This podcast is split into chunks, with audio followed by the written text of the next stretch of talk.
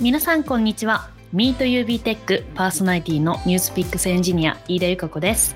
この番組ではユーザーベースが持つ技術カルチャーや中の人の雰囲気についてゆるっとお届けできればと考えています。今回もよろしくお願いいたします。今回のテーマはズバリ多様な技術を受け入れる仕組みとは？ Rust導入を寄せてです。テーマの通り、ユーザーベースグループのプロダクトチームは目的に応じて多様な技術を積極的に受け入れています。そこで今回は B2B SaaS 事業の CTO 林さんと同じく B2B SaaS 事業のせいさんにお越しいただきお話を伺えればと思います。それでは今回のゲストに登場していただきたいと思います。よろしくお願いします。こんにちは。こんにちは。よろしくお願いします。ぬるっと入ってきますね。ぬるっときましたね。よろしくお願いします。はい、それでは早速お一人ずつ、最近個人的に新しく導入したもの、こととともに簡単に自己紹介をお願いしようと思います。それでは林さんからお願いします。はい、えー、ユーザーベースの B2B サース事業で CTO をやっている林です。よろしくお願いします。と、最近新しく導入したやつはですね、ピクセルスタンドっていう無線充電のやつをどうかなと思って導入しました。買いました。あれ？ってピクセル6オンリーのですよね？いや、えっと、あ、違うんですか ?3 ぐらいからいけるらしいです。システムアップデートしてれば。えー、うん、いいですね。はい、なんか、あの、意外と置けば充電できるみたいなのは、やってみたら、普通に充電器のケーブルを挿すよりも、な確かになんか充電するなっていうのをなんか実感してます。へえいいですね。シームレスに充電できるっていうのがいいですよね。えーうんうんうんうん、そんな感じです。よろしくお願いします。よろしくお願いします。すみません、私もちょっとピクセルユーザーなんで、ちょっと反応しちゃいました。いいちなみに、ピクセル6も最近買いました？あ、いいな両方買ったんですか、ま、両方持ってるんですか？あ、はい。ああ、いいなこれが CTO だ。それは関係ないですね。もう2年ぐらい使ってたんで、なんで買いました？あなるほど、なるほど。いや、いいですね、いいですね。ありがとうございます。はい。では続いて、せいさん、お願いします。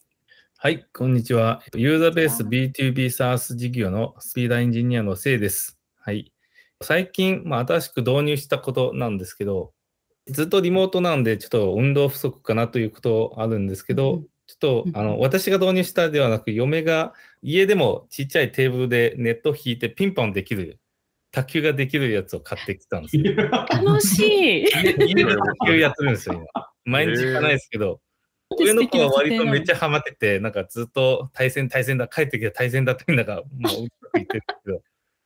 自分が嫁と叩くと毎回負けるんで悔しいです。はい、強いんです、ね、です。はい。ありがとうございます。はい、すごい、なんかすごく素敵な光景を 目の前で見えた気がします。ありがとうございます。ね、あんまり夜はやれないですけど、確かに。音響きそうですもんね。はい、いや、いいですね。運動解消大事ですね。はい。はい、ありがとうございます。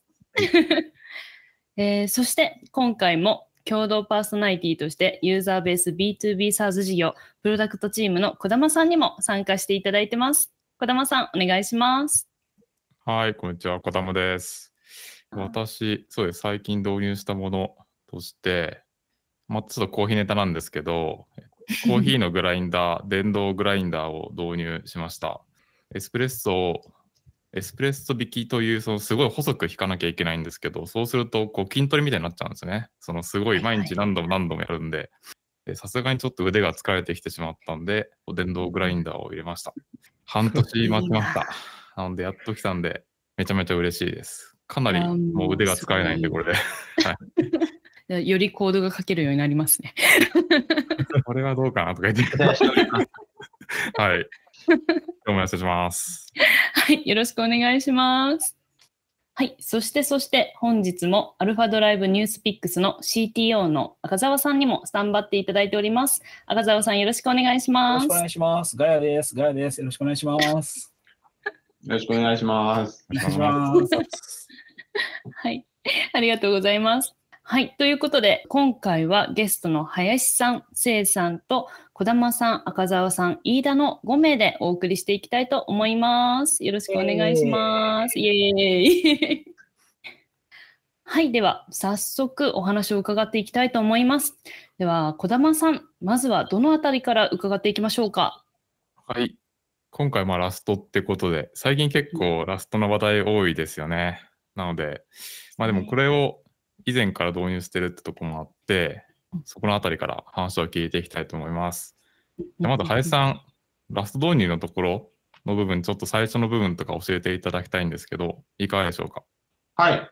ラストを導入しようと思ったのは、確か2017年ぐらいなんですけど、ラストのそのパラダイムって今までのプログラミング言語とはまあ結構違う部分ってあって、全く全てが新しいわけじゃないですけど、なんかこう導入するとこう面白いなと思ったし、まあ僕自身なんかやってみたいなって思う部分があったので、えーまあ今今日来てるせいさんに、えっと、ラスト導入してみないっていう話を持ちかけたのが最初でしたよね、せいさんの。そうですね。自分も結構静的片付き言語が好きなんで、まあ、林さんに言われた時はちょっと、ちょっと簡単でググってみたら、あ、なんか面白そうな言語でやってみようかなと思ってて、最初導入したのは何らかのツールでしたよね？業務上のツール。そうですね、ちょっとしたツールでそうですね。使ってみないっていう感じで。はい。まあ、やっぱり新しい言語だし、結構パラダイムも違うし、まあ自分も全く不勉強で、まあいきなり入ったんですけど、まあツールだから、簡単なものだからもうすぐできるかなと思ってて、結局ラストの、まあなんか所有権とか参照とか、まあこう、結構大事なところを、えっ、と、知識が不足で、まあ一日コンパイラーと戦っても負けたみたいな感じですね。一日負けた間のコンパイルは通らない。で、すごく 印象に残った悔しいの一日があったんですけど、でも、その後はなんか、まあ、いろいろゼロから勉強して、えっと、理解して、やっぱりラストのコンパイラー優秀だなというのは、まあ、日々実感する感じですね。はい。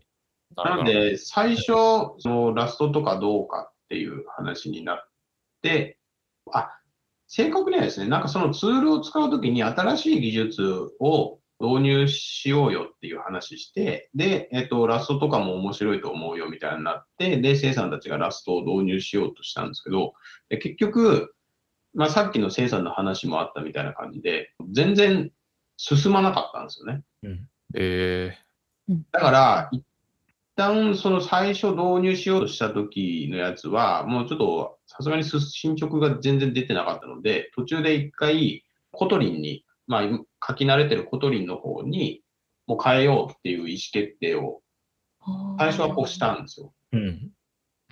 で、それで、まあ、せいさんが、そこからさらになんかこうね、自分でいっぱい勉強して、で、他のプロジェクトへの導入にもう、まあ、そこからはつながっていったみたいな、そんな感じですよね、せいさんねそうですね。まあ、やっぱりコンパイラーにすごくやれたんですけど、別に嫌いでもないですね。まあ、すごく守ってくれる感があるので、やっぱり、まあ、こう、コンパイラーに怒られるのは自分が理解とか知識足りないだけなので、もっと勉強したら、まあ、その後結構コンパイラーが、まあ、友達になる。まあ、敵から友達になるみたいな。いい話。あなたの今書いたコード良くないようなからすごく親切に説明してくれて、最初はなんか一日またコンパイル通ってない時はなんかエラーも、うん、ここれ何言ってるんだろうちょっとよくわからなくて、実際だんだん理解したらラストのコンパイルエラーめちゃくちゃわかりやすいですね。他の言語より。へちゃんとどこが何がダメだという、ここを使ったらダメだよ、こう使いましょうという、すごくアドバイスもしてくれるので、まあいいなという感じでした。優秀だなと感じました。はい。すごいもう大親友みたいですね。そうですね。面白いですね。はい。はい。ラストってでも、今って結構いろんな教材というか、記事とか、公式の資料もいっぱいあると思うんですけど、当時って結構資料とか少なかったんじゃないですか、勉強しても。。はい。あどんな風にやってたんですか？その時、日本語のラストの公式サイトはあるんですけど、基本的に全部英語でしたね。で、日本語の翻訳も結構、まあ、3分の1しかやってないし、結構、なんだ、内容もずれてるところも多いし、うんまあ、日々このググってもあんまり出てこないんで、まあ、なので、頑張って英語を、まあ、グーグル先生聞きながらとか、勉強したりとか、まあ、いろいろ事例を、あの、例を書いて理解したりとか、そんな感じでしてたんですね。はい。そうです。なるほどなるほど。ちなみにじゃあそこから、まあラスト、最初のチャレンジはちょっとくじかれたかもしれないですけど、まあ、その後さ再チャレンジして、導入して、で、今って結構広がってきてると思うんですけど、そこの部分ってなんか広がるきっかけとかあったんですかね？うん、やっぱり、まあ、私だと、えっ、と、ラスト書いてて感じたのは、すごく、まあ、安心感ですね。で、私たちそもそも TDD とかもやってるし、まあ、テスト必ず先に書くんで、なので、テスト書いて実装して、テスト通ったら、まあ、リリース大丈夫だろうという流れでやってるんですけど、まあ、テストがまず守れてて、その前にも、ラストのコンパイラーにも、いろいろダメなことを教えてくるんで、なんか、なんか保険が2階層があって、なので、全部通ったらすごく安心してリリースできるのは、ああ。っていう意味で結構広めやすかったっていうのはあるんですかねプロジェクトにそうですね、まあ、そういうのと、まあ、せいさんが、ね、あの勉強会とかも開いてましたし、えっ、と、はい他にもラストがそもそも好きだっていうメンバーも何人かいたりして、せいさん、あの、一個ちっちゃい API を作りましたよね。そうですねラ。ストで。そうですね。それも、あのツールの後で、まあ、すぐなんか本番のプロダクトの投入の前にももう一個、実際のことをもう一回試してみた感じですね。はい。はい。で、まあ、あと、やっぱはいペアブロをしてるから、あの、いろいろ広めやすかったっていうのは多分あるんじゃないですかね。はい。うん実際、まあ、勉強会やったりとか、あの、初めてこのツールをと一緒にやってる方々と一緒にやったら、やっぱり共感できる方々も結構いらっしゃるんで、まあ、えっ、と、優秀な言語とか、スクリプト言語がいいという方もいらっしゃるし、まあ、ラストを共感できる方もいらっしゃるし、ラストを興味持っていただける方も結構いたんですね。はい。うん。なるほどなるほど。あと、そのもう一個気になったんですけど、はい。当時ってエコシステムってなんかどうでした？結構大変だったのかなと思ったんですけど、使いたいライブラリとかがないとかってありました？いや、ほとんど見つからないですね。まあ、見つかっても選択肢は2、3個しかない。え、意外な微妙とね。感じても、まあ、これしかないから、やるしかないみたいな感じです。いや、すごいな。なるほど、なるほど。え、そういうのってじゃあ、もう、それを使うしかないってことで、はい。まあ、最悪自分たちで作るみたいな感じだったんですか、じゃあ？うん、まあ、やりたいんだけど、そこまでのレベルまだないので、その時は。まあ、なんだろうな、こう、うん。やりたいことが、うんまあ、提供できてないだって自分で頑張ってロジックを組んでやるとか、まあ、そんな感じでしたね。はい。ありがとうございます。じゃあ次の話題なんですけども、まあ、今って結構 SARS の組織としても、まあ、いろんなその技術を導入していくっていうのはこう空気を吸うようにやってると思うんですけど、今となっては。これって、まあ、ここまでこうアグレッシブにやっていける理由っていうのをちょっと教えてください。はい。理由、そもそもそうする背景みたいなところからいくと、うんと、これ僕がですね、社会人、まあ、イコールプログラミングを始めたタイミングなんですけど、その時の、だから最初の入社したこう会社でですの上司の人が言ってた言葉を僕ずっと覚えていて、なんかの飲み会だったんですけど、だからその人が言ってたのは、技術は流行ってから使うんじゃ遅いようん。なんね。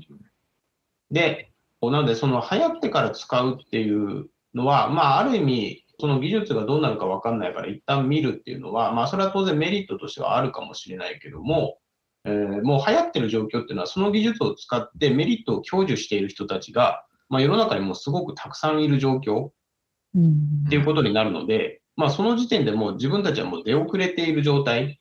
でそこから、その先行的に使っている人たちを追い抜くには、まあ相当な努力をしないといけない。だから、こう技術っていうのは流行ってから使うんじゃ遅い。もう流行る前から取り組んでいかないとダメだよっていう、まあ、そういう話を聞いて、ああ、なるほどねと、確かにそうだなと。で、まあ、それからこうずっといろいろ自分自身エンジニアのキャリアを積んでいく中で、やっぱその言葉っていうのは、正しいなというか、そうだなって思うことがまあよくあったので、なので、アグレッシブに導入できる理由というか、その背景があるから導入するっていう感じですかね。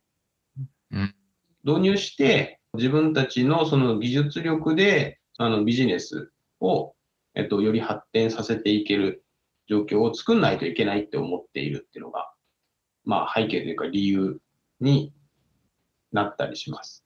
ああ、じゃあなんかこう、それを意図的にこう投資し、時間を投資していくって感じに近いんですかね。そうですね、投資ですね。はい。うんうん。ちなみにこれって、まあ実際そのラストをチャレンジした、こう、生産からするとなんかどんな感じですか、これは。結構楽しかったりとか、まあ、大変なこともあると思うんですけど。うん。やっぱり、と新しいチャレンジすると楽しいですね。はい。うんうんまあさっきのように最初ラスト触るとき、最初の1日は最悪だったんですけど、でも大楽しかったんです。結構。それをやって自分が知識が足りないことも分かって、さらに勉強して、まあ、ようやくよ仲良くなったのは、こういう満足感がすごく、まあ、自分が求めて求めてるので、そういう日々挑戦ができる場が、まあ、エンジニアとして嬉しいなという感じですね。はい。うんはいすごい参考になりますけど、割と耳と胸が痛いお話です。同じくです。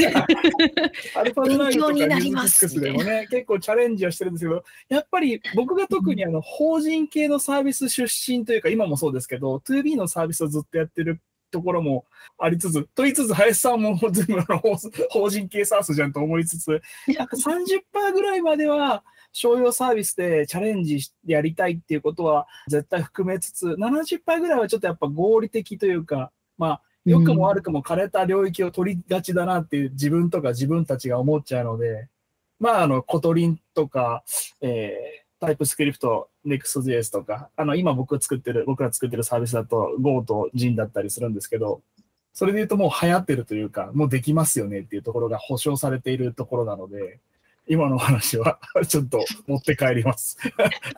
でもあれですよ、まあ、あの、なん、すべての内容に応じて、もう新しい技術を使い倒し続けるっていうわけでは当然ないので、はいまあ、一部分の投資を、まあ、常にやり続けるって感じですね。はい。だし、まあ、なんかその枯れた技術を使うのが、じゃあ、なんかダメかっていうと、当然そうではないと思うので、まあ、いろんな背景あるでしょうし、そのエンジニアのスキルだったり、そうですね。そのですね。納期だったりとかも含めて。なんで、別にそれが間違ってるって思ってるわけじゃないですね。はい。ありがとうございます。い やナイス刺そうです激がいいだな。そうですねありが。とうござあいます。の、OKR とかでもチャレンジングな要素ってことで、結構技術的なところを、まあ OKR 的に言うと、だから20%とかですかね、林さん。だいたいそれぐらいとかを目安に、すごいまあ本当にめちゃめちゃこうエッジの効いたところやチャレンジするぞってチームもありますし、まあ一旦これ欲しいからやろうってツール導入しようみたいなチームもいますし、結構そこはいろいろって感じですよね。うん。そうですね。一個ニュースピックス的な立場で、林さんとか児玉さんとか、せいさんに質問してもいいですか、はい今回ラストがテーマですけど、パートによってはそのエリクサーとフェニックスとか児玉さんとかも使われてたりするじゃないですか。え、ここも自分で実装するのとかしていいのかなとか不安になりません？ああ。なんだろう、うん。標準的なユーティリティというか、ライブラリとか、あれ？例えば、えなこ久しぶりにコネクション生でつ使い回してラップするとこ自分で書いてるけど、不安になったりとかしないしたりするじゃないですか。はいはい。Go, Go とか書いてても、はいはい。結構もう、 Kotlin というか、スプリングで、OR ワッパーでもう Bean 生成したら、トランザクションの境界だけ考えてるところなので、久しぶりにコレクションでとかっていうのを Go とかで触ると不安になったりとか、そういうのでイメージしてるんですけど、なんかそういう不安とかなかったりし、ああったりしますね。この、このレベルの実装を自分でバグらせたら嫌だなとか。なんか自分2年前で初めてラストをやるときはまさにこういうすごく感じてるんですね。あの、HTTP 通信のライブラリで Hyper というめっちゃ低レイヤーのやつしかないんですね。なんか使い方が全然わかんなくて、ググっても Hyper 使いづらいとかばっかり出てきて、解決案はないですみたいな るほど。みんな、みんなは心は一緒だけどね。な。とか、すごく迷ったりはあったんです。はい。いや、まああれは、ででも、そうですね、こういううん使ってる人もいるし、多分それ時間してる人で改善をしようという方々もオープンソースとかやってるので、どんどんどんどん今もうエコシステムを熟されてて、なんか結構いいいいなライブラリいっぱい出てきたんですね、その後は。あうんなるほど。そこも含めて自分たちでよくしてるっていう感じですね。そうですね、はいな。るほど。なるほど。胸が痛い。まあでもなんかそれもチャンスかもしれなくて、まあ、ラストもさすがに今ってそこまでなんか困ることは多くはないですけど、それでも例えばあのエイジンカーウェイトの対応とかが仕様に入った時に、うんこうライブラリがこう分断する時もあったりするんですよ。要は、エイジンカーウェイト対応前後で、うん。えっと、今までは普通に使えていたんだけども、うん突然その対応が入ると、こっちのライブラリは対応してる、こっちはしてないみたいな感じになってしまうんで、やっぱそこって自分が使ってるやつが対応してないっていうと、ちょっとどうしようかってなって自作かみたいな、うん 一瞬ざわっとなるみたいな時はあります。はい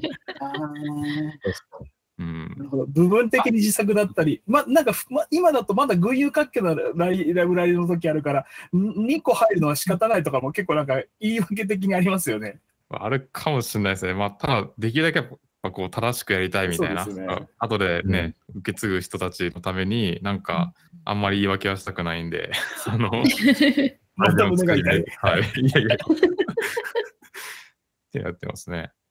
うんあただなんか、たまに僕が言うのは、まあ、そのなんかライブラリーとかがあんまないとか、そのバージョンの差異みたいなのがまあ仮にあったとしても、まあな、なんですかね。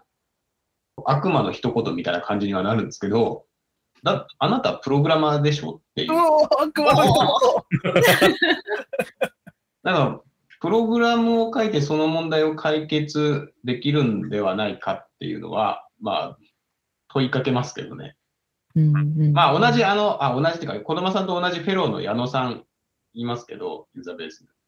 矢野さんとかは、まあ、その思考がまあ結構強いんでですね。なんかあっても、こう、自分で直せばいいじゃない。うんまあ、でもその考えがこう、基本的にあるのは、僕はなんか健全だなって、まあ、思うので、確かに、確かに。むしろ腕の見せ所ぐらいな。腕力を感じますね。なんか前も言いましたよね。突然なんだっけ？なんかパーサーコンビネーター書き始めた人もいますよね。こうああ、なるほどなんだっ。け？なんか、なんかやった時、えそこまで行くの？みたいな感じで、結構。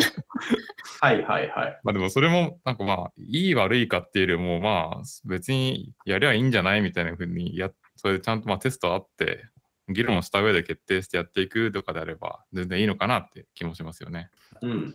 こう、組織としてのなんか強さをちょっと聞いちゃった感じがしますね。ですね。ただまあ、で前提としてちゃんとその事業を進めるっていうのがありますけどね。あのそれに大きく影響が出るようなことは当然やらないですけど。はいうんまあ、ある意味さっきのツールとかで試すとか、そういうちょっとちっちゃく入れていくみたいなのはそれかもしれないですね。最悪、最悪それがもしダメでも、まあ、他の言語でシャットを作り直してみたいな感じですよね。そうそうそうですね。確かに確かに。ありがとうございます。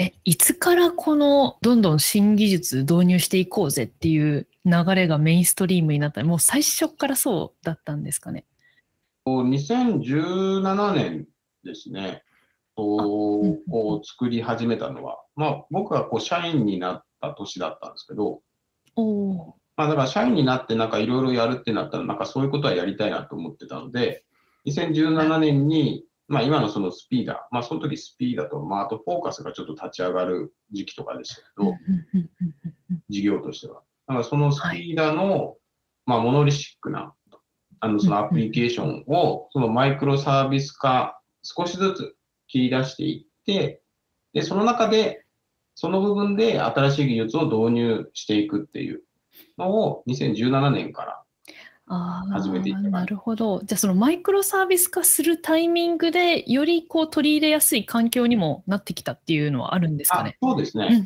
なるほどなるほど。確かにそれはいいですね。うんうんなんか今思い出したんですけど、それで言うとその時ちょうどイニシャルも買収があったタイミングで、で、確かその時イニシャルで Kubernetes 導入したのもそこでしたよね。あそうですね。そうですね。なるほど。スピーダー、スピーダー、多分なんかタイミングでスピーダーより先にやいやってみたんですかね、あの時は。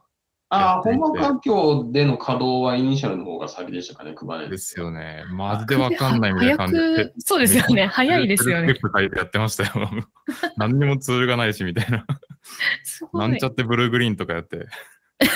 まあなんちゃっその後、Kubernetes も、まあ、その、プロダクション環境では使ってなかったですけど、最初に確か Kubernetes を使ったのは2015年ぐらいだった気が。ええそんな前からやったんですね。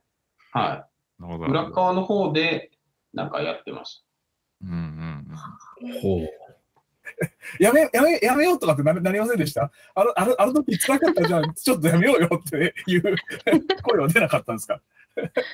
小田さんは、あの、イニシャルの GKE はやめようと思ったことはあったんじゃないですか？いやそんなことない？や、それで言うとそんななくて、多分選択肢として当時、もう、もう、Kubernetes で行くだろうって感じはあったのと、おまあぶっちゃけー他の選択肢が微妙でしたよね、当時。あの、スウォームがなくなったりとか、いわゆる。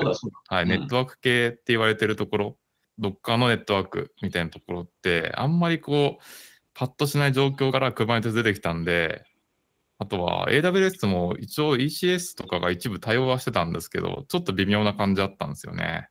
うん。あんまりロックインされちゃうのかなみたいな感じだったんで、あの時はもうエイヤでやっちゃった感じですかね。うん。もう本当今日すごい勉強になるというか、その、なんか視座の高さを思い知らされる時間でしたね。学学びの時間でしたよ。学びというか、心が、心が痛い、痛い時間でした。いい意味でねいい意味でそ。うそうそう。いい意味で。